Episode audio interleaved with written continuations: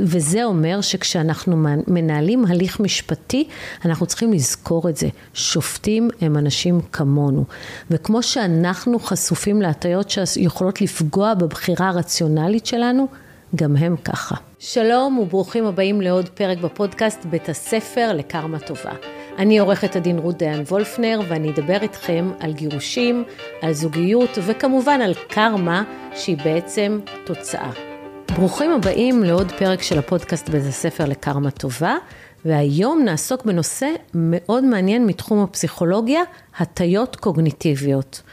אל תדאגו, זה רק נשמע מפחיד, אבל אנחנו נבין למה הטיות קוגניטיביות הן לא בהכרח רעות כמו שהשם מרמז, איזה הטיות חשוב שנכיר, איך אפשר לנסות להימנע מהם בעצמנו, ואיזה תפקיד הן משחקות במשפט. נתחיל בהנחת היסוד הכה פשוטה ובכל זאת לא מובנת מאליה של המון תחומים בימינו, כשהראשי ביניהם הוא כלכלה. ההנחה הזאת אומרת שהאדם הוא יצור תבוני ורציונלי. הכוונה היא שבני אדם מתנהגים בצורה הגיונית, שואפים למקסם את הרווחה שלהם, כלומר את הטוב שלהם. אני בטוחה שרובכם יושבים עכשיו בבית או באוטו או בריצה ואומרים לעצמכם, רבאק איזה שטויות. תבוניים אנחנו אולי, אבל פגשתי מספיק בני אדם בחיי כדי לדעת שאנשים הם לא רציונליים. אז זהו, שם כן. ולא רק שאנשים הם רציונליים, עמוס טברסקי ודניאל כהנמן, שני חוקרי פסיכולוגיה ישראלים, הוכיחו שגם כשאנחנו סוטים מהבחירות הרציונליות, אנחנו עושים את זה בצורה שיטתית שאפשר ללמוד ולהבין.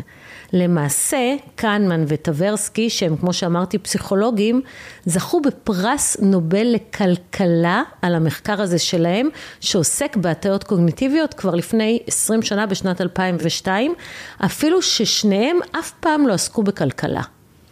כדי להסביר בעצם את המחקר שלהם, נתחיל בלהסביר תופעה שטבע לראשונה הרברט סיימון, חוקר יהודי אמריקאי, בשם תופעת הרציונליות המוגבלת.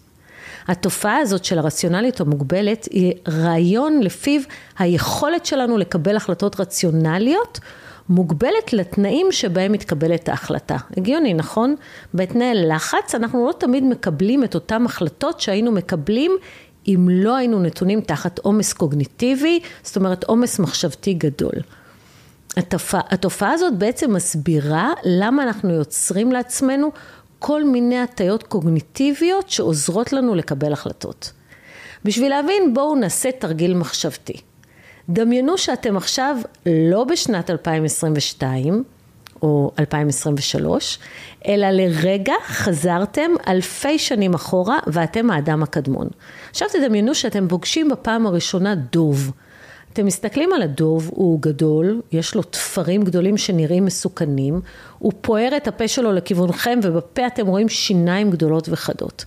כבר אמרנו שבני אדם הם רציונליים, לכן אתם מסתכלים על הדוב הזה, אחרי שבחנתם את כל המאפיינים שלו, אתם מבינים שהוא מסוכן ומחליטים לברוח.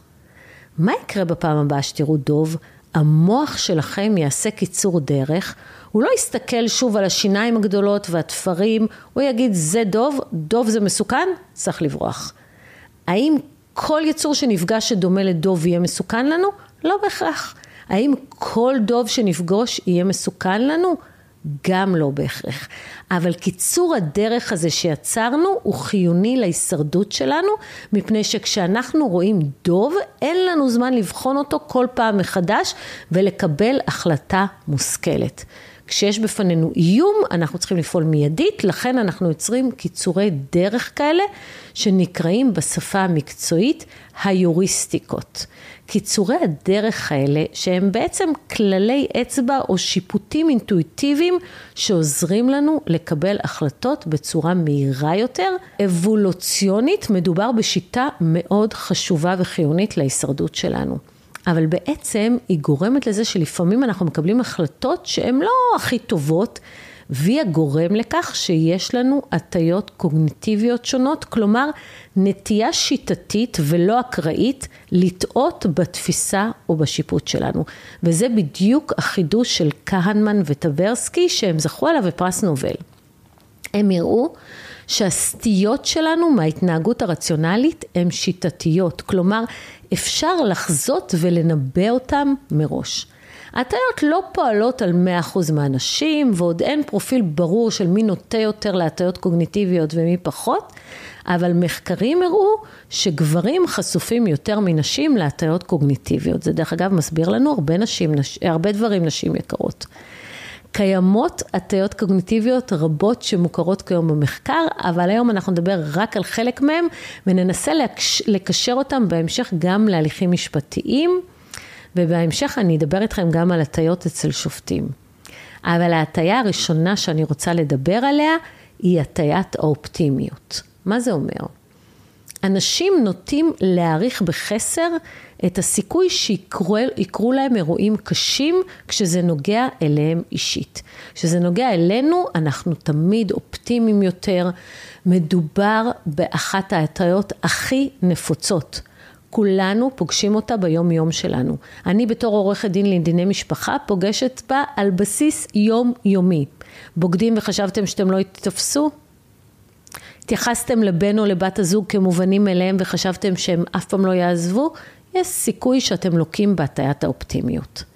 החוקרת הישראלית טלי שרוט היא פרופסור לחקר המוח שעומדת בראש מעבדת המוח הרגש, הרגשי במחלקה, במחלקה לפסיכולוגיה בקולג' האוניברסיטאי של לונדון. היא חקרה את הנטייה האנושית לאופטימיות יתר שזכתה לכינוי הטיית האופטימיות.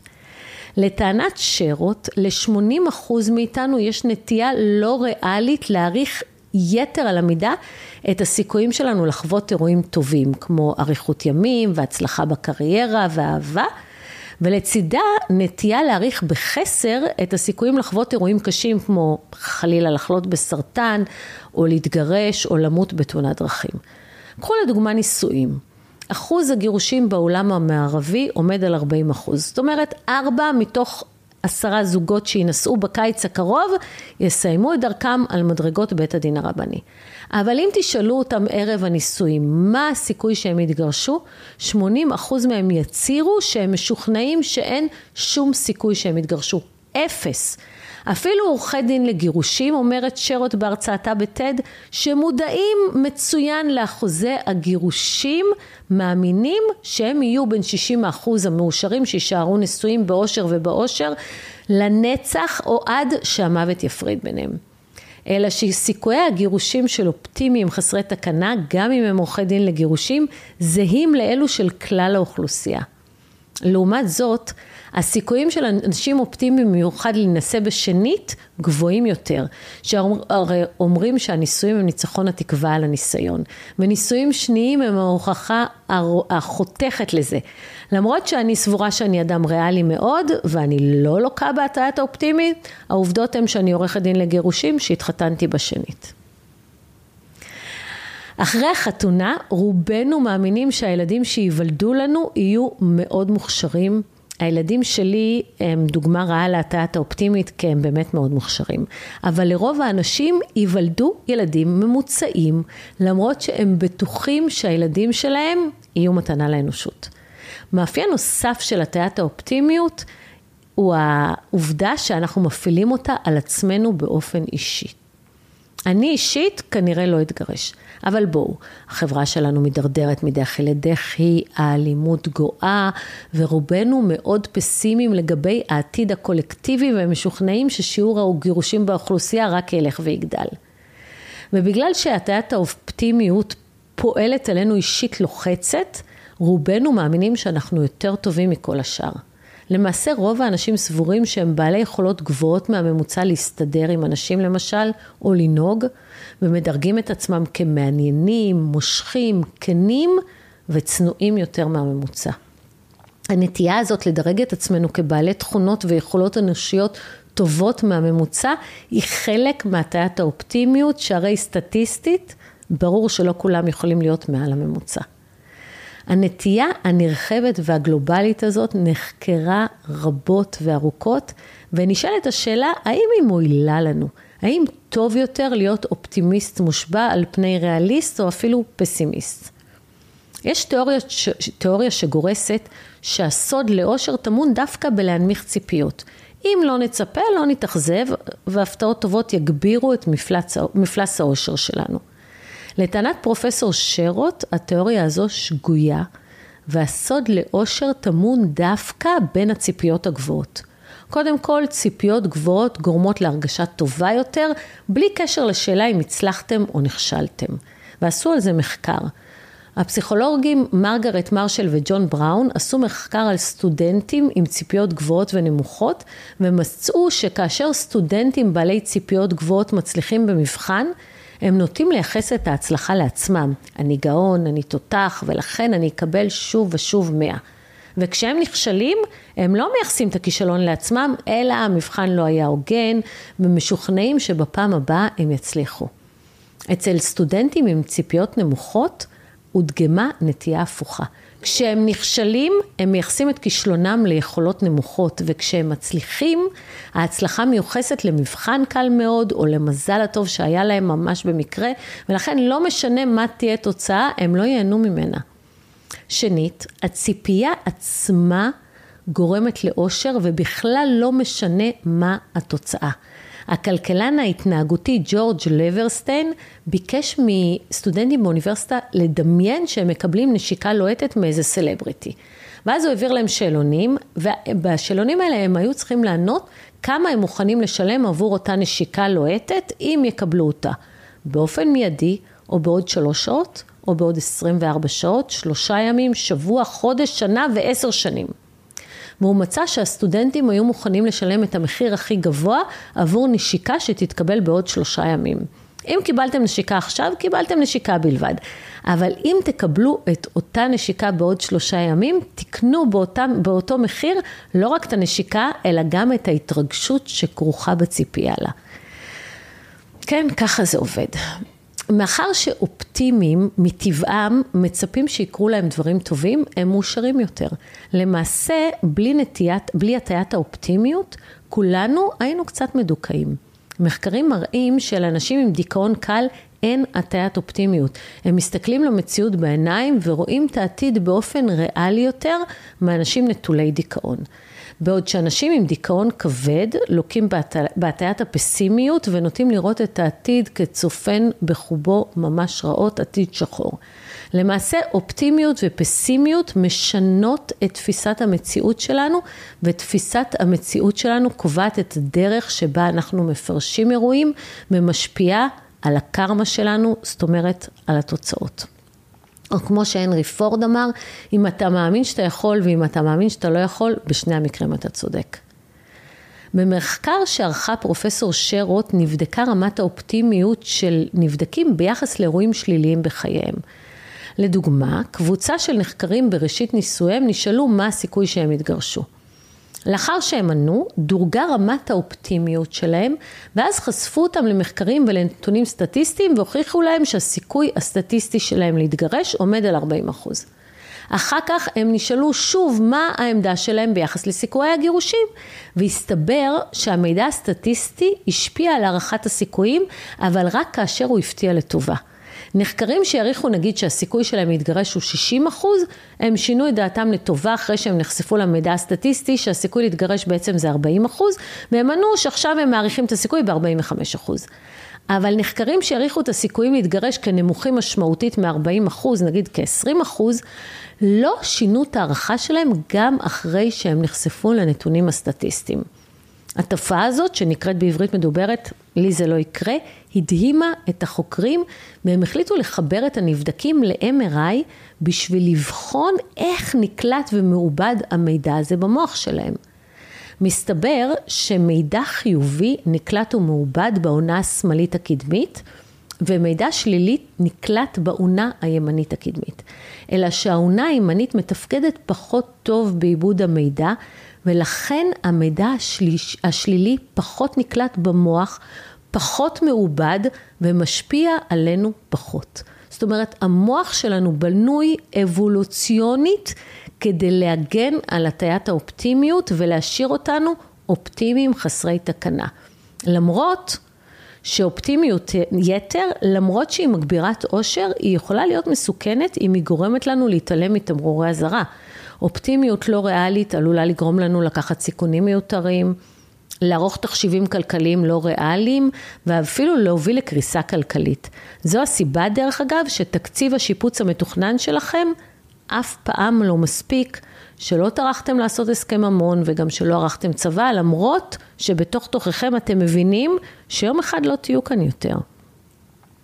הדרך להגן על עצמנו מהסיכונים שבאופטימיות יתר וליהנות מהקרמה הטובה שלה, היא להיות מודעים לזה שאנחנו לוקים באופטימיות יתר ולבצע את ההתאמות המתאימות. בגלל שהעונה הימנית שלנו פחות פעילה, המודעות הזאת לא תפחית את האופטימיות שלנו, אבל היא תאפשר לנו להיערך נכון לקראתה, למשל להפסיק לעשן או לערוך הסכם ממון. ובגלל שהטיית האופטימיות עובדת בעיקר על עצמנו, כדי להיות ריאליים, כדאי לנסות רגע לנתק את עצמנו מהסיטואציה ולחשוב איך היינו מגיבים אם היו מספרים לנו על זה אצל אדם זר או אצל מכר רחוק שנמצא בדיוק באותו מצב. האם היינו בוחרים להגיש תביעה ענקית בעלת סיכויים קלושים כי אנחנו משוכנעים שהיא תתקבל? האם היינו מעריכים את הסיכוי שלנו לחטוף הוצאות משפט גבוהות בחסר? האם היינו ממשיכים להזניח את המערכת אה, הזוגית שלנו למרות שכל הדגלים האדומים כבר שם? נקודות למחשבה. ועכשיו להטייה הבאה, הטיית העיגון. אז מה זה הטיית העיגון? קנמן וטברסקי גילו במחקר שלהם משהו מאוד מעניין. בזמנים של אי ודאות, כשאנחנו נדרשים להכריע בנוגע למשהו, אנחנו נוטים להסתמך הסתמכות יתר על עוגנים גם רלוונטיים וגם עוגנים לא רלוונטיים. מה זה אומר?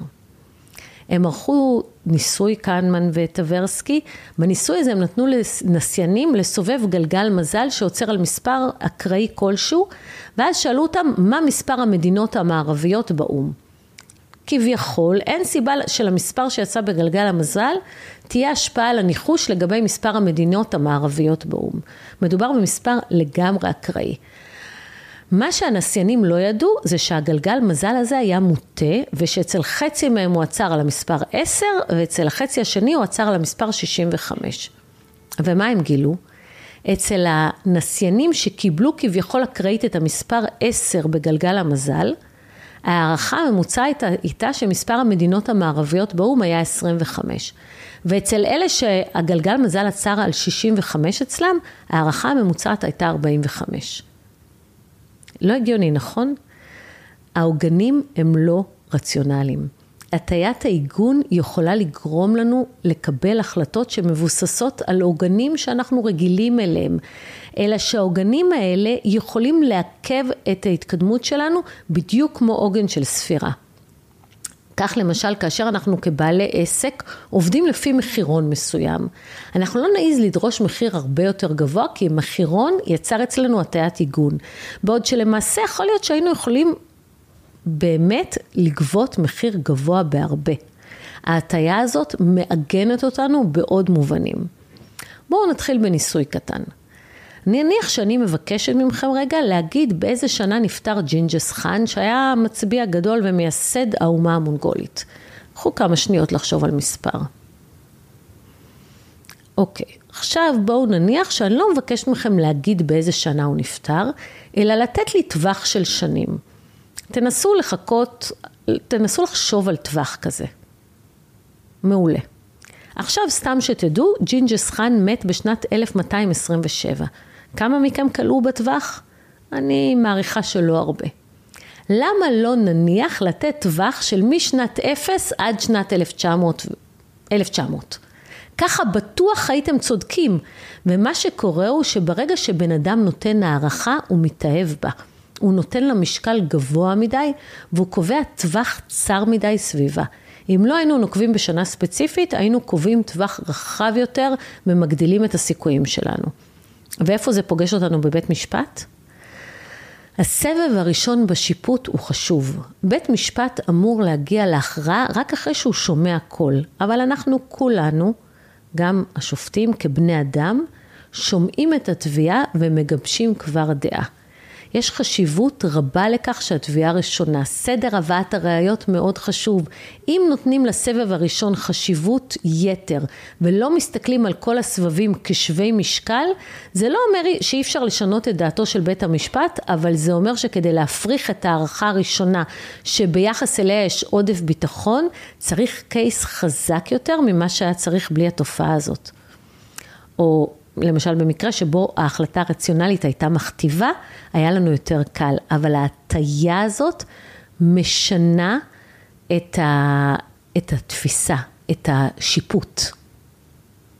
הטיית משנה של הטיית העיגון היא היוריסטיקה הייצוגית, שהיא בעצם דוגמה, דוגמה קלאסית לקיצורי דרך מחשבתיים שדיברנו עליהם מקודם.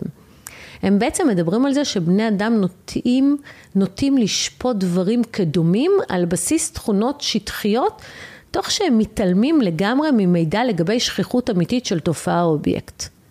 קהנמן ערך ניסוי בו הוא סיפר לנבדקים על אישה בשם לינדה. הוא סיפר להם שלינדה היא צעירה, רווקה וחכמה מאוד, וכסטודנטית היא עסקה רבות בנושא האפליה וצדק חברתי. הם שאלו האם סביר יותר שלינדה היא פקידה בבנק, או שהיא פקידה בבנק ופמיניסטית אקטיביסטית. מה אתם הייתם עונים? התוצאות של הניסוי היו שיותר אנשים העריכו שלינדה היא פקידה פמיניסטית אקטיביסטית מאשר שהיא פקידה בבנק. למה מדובר בתוצאה מדהימה? משום שהסתברותית יותר הגיוני לבחור בתשובה פקידה בבנק, שכן כל פקידה פמיניסטית היא פקידה. לפי קהנמן, המוח שלנו פשוט בחן את השאלה הקלה יותר. האם לינה היא פמיניסטית והתעלם מהחלק השני. ולמה זה רלוונטי לנו? משום שהכרעות במשפט הן קטגוריות. אם לדוגמה שופט יודע שנאשם מסוים היה עבריין בעברו, הסיכוי שהוא יכריע שהוא ביצע פשע גבוה יותר משום שהוא חלק מקטגוריית העבריינים. כשאנחנו נדרשים לעשות שיפוטים קטגוריים כאלה, אנחנו בוחנים את הסבירות שאדם ביצע אירוע לפי הדמיון שלו לקטגוריה. הטיה נוספת היא הטיית המבט לאחור. היא נקראת גם הטיית הערכה בדיעבד, ובמסגרת ההטיה הזאת, אנשים נוטים להעריך בדיעבד סבירות של אירועים להתרחש או לא להתרחש, לפי התוצאה במציאות. מה זה אומר? נניח שאני אומרת לכם עכשיו ששליש מהזוגות מתגרשים. זאת אומרת, ההסתברות של כל זוג נשוי להתגרש בסופו של דבר היא 33 אחוז. אם אני אשאל לגבי דני ודינה, זוג שהתגרש, מה הייתה ההסתברות שהם התגרשו במהלך נישואיהם? רוב האנשים יענו תשובה גבוהה מ-33% כי הם כבר התגרשו. ואם לעומת זאת אני אשאל אתכם לגבי ירון ואפרת שלא התגרשו, מה ההסתברות שהם התגרשו? רוב האנשים יעריכו שהסיכוי נמוך מ-33%. ההטייה הבאה שנדבר עליה היא הטיית האישור. מדובר בהטייה מאוד מסוכנת. הטיית האישור או הטיית האישוש היא למעשה הנטייה האנושית לחפש, להעדיף ולזכור מידע שמחזק את ההשערות או את האמונות שלנו, תוך שאנחנו בוחרים להתעלם או נותנים משקל נמוך יותר למידע שנוגד את ההשערות שלנו. אתה חושב שאשתך בוגדת בך ומחפש הוכחות? סביר להניח שאתה שים לב רק לדברים שכביכול מראים חוסר נאמנות או חוסר אהבה מצידה, ותתעלם ממידע שאומר אחרת. ככה למעשה אנחנו יוצרים לעצמנו מצג שווא בראש של מסקנות מגובות היטב במידע שאספנו, ולמעשה משכנעים את עצמנו שהצלחנו לאשר השערה שהעלינו. במציאות, ייתכן שהתעלמנו מגורמים נוספים וממידע אחר שעלה, רק כי המוח שלנו אוטומטית חיפש את המידע שיאשר את החשדות שלנו. ההטייה הזאת אגב לא משפיעה רק על אנשים מהשורה, כמוני וכמוכם, אלא גם על חוקרים ומדענים שהעבודה שלהם היא ממש בדיקת השערות וניסויים. ההטייה הזאת היא אחות של הטיית הבחירה שעוסקת גם היא בנתוני מחקר.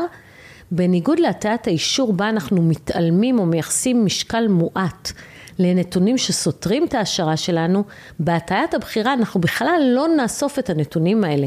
בכלל לא נסתכל על נתונים שעלולים לסתור את ההשערה שלנו. הטיה נוספת היא אפקט המסגור שגילו קהנמן וטברסקי. ההטיה הזאת מדברת על הקשר בין האופן שבו מציגים דברים לנכונות של אנשים לבחור בהם. במחקר שהם ערכו, הם הציגו בין המשתתפים שני טיפולים שונים ל-600 איש שחולים במחלה סופנית. טיפול א' הוצג כוודאי יציל חיים של 200 אנשים. טיפול ב' לעומת זאת, הוצג ככזה שיש בו 33% סיכוי להציל את המטופלים ו-66% סיכוי להרוג את כולם. כאשר טיפול א' מוסגר באופן חיובי, יציל 200 אנשים, 72% מהנחקרים בחרו בו. לעומת זאת, כאשר הוא מוסגר באופן שלילי, 400 איש ימותו, רק 22% מהאנשים בחרו בו. כלומר, האופן שבו אנחנו ממסגרים דברים מסוימים מאוד משפיע על הנכונות של אנשים לבחור בהם או לקבל החלטות לגביהם. הטיה מקור... מוכרת ונפוצה מאוד, שכולנו חוטאים בה, היא ההטיה לטובת העצמי. לכולנו מאוד מאוד קשה להודות בזה. מכירים את הפתגם להצלחה אבות רבים, אבל הכישלון הוא יתום? אז זה.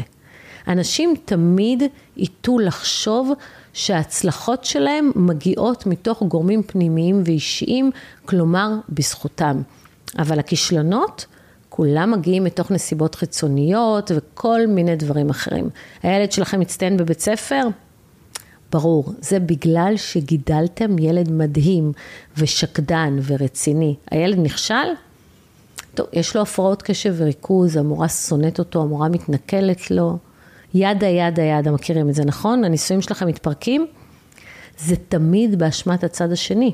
הסיבה לדפוס הזה, שהוא משרת את הדימוי העצמי החיובי שלנו, הוא מעצים את ההצלחות שלנו ומוריד מהחשיבות של הכישלונות. קשה לנו מאוד לשים לב להטייה הזאת אצלנו, גם אם אצל אחרים אנחנו ממש מסוגלים לראות אותה בקלות. זהו, עד כאן ההטיות השונות, ועכשיו נדבר בקצרה על הקשר שלהם למשפט, מעבר למה שדיברנו עד עכשיו, ואני מניחה שרבים מכם חושבים, אוקיי, אז אנחנו מושפעים מהטיות, אבל שופטים לעומתנו הם מומחים, מומחים למשפט, וכשהם מקבלים החלטות, הם עושים את זה בצורה רציונלית יותר מאיתנו, לא ככה? אז הנה נקודה ממש מעניינת. בשנת 2009 פרסמו החוקרים ג'פרי רצ'ילנסקי, שרי ג'ונסון, קריס גוטריי והשופט אנדרו וייסטריך מחקר אמפירי שערכו בנוגע להטיה קוגניטיבית אצל שופטים פדרליים בארצות הברית. והתוצאה שהתקבלה ממש מפתיעה. שופטים חשופים להטיות קוגניטיביות, ספציפית הטיית העיגון, הטיית המבט לאחור ועודף הביטחון בהערכה, ממש כמו אנשים מהשורה. אין להם עקומת למידה והם לא מתפקדים בנושא הזה יותר טוב מאחרים. כלומר, גם שופטים משתמשים בקיצורי דרך מחשבתיים ממש כמו אנשים רגילים. וזה אומר שכשאנחנו מנהלים הליך משפטי, אנחנו צריכים לזכור את זה. שופטים הם אנשים כמונו. וכמו שאנחנו חשופים להטיות שיכולות לפגוע בבחירה הרציונלית שלנו, גם הם ככה. אז זהו, דיברנו היום על הטיות קוגניטיביות, הסברנו למה הן קורות לנו, סקרנו הטיות שונות כמו הטיית האופטימיות, הטיית העיגון, הטיית המסגור, עודף הביטחון בהערכה, אפקט הקונצנזוס השגוי, ההטיה לטובת עצמי ועוד. ועכשיו נשאלת השאלה, אחרי שהבנו שאנחנו כל כך לא רציונלי, מה אנחנו יכולים לעשות עם זה? אז הדבר הראשון שאנחנו צריכים לעשות כדי לשפר את קבלת ההחלטות שלנו, היא להכיר את ההטיות האלה. לדעת שהמוח שלנו, של כולנו, כן, כן, גם שלכם, עושה את הטעויות האלה.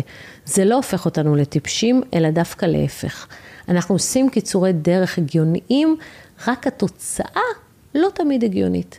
ואם אנחנו מבינים שמדובר בקיצורי דרך שהמוח עושה, אנחנו יכולים לעשות שני דברים כדי לנסות לנטרל אותם. הדבר הראשון הוא להפחית את הרעש הקוגניטיבי בראש כשבאים לקבל החלטה. זאת אומרת, לעסוק רק במשימה אחת, גם אם אתם יכולים למקבל, גם אם אתם אנשים בעלי חלוקת קשב, משימה אחת. הדבר השני שאפשר לעשות הוא להפחית את לחץ הזמן. כשאנחנו לוקחים אה, את הזמן בקבלת החלטות, הן הופכות לפחות אינטואיטיביות ויותר שקולות, ולכן גם לרציונליות יותר. שימו לב למה מצב הרוח שלכם כשאתם מקבלים החלטות. מצב רוח טוב משפר איכות של קבלת החלטות, ובסוף, כולנו אנושים. תודה שהאזנתם לעוד פרק בפודקאסט בית הספר לקרמה טובה. אם הפקתם ערך מהפרק הזה, תעבירו את זה למישהו שאולי זקוק, אתם יודעים, ככה אנחנו מרבים קרמה טובה בעולם. וחוץ מזה אתם מוזמנים להירשם כמנויים באפליקציית הפודקאסטים שהאזנתם בה, ככה תקבלו התראה בכל פעם שעולה פרק חדש. תודה.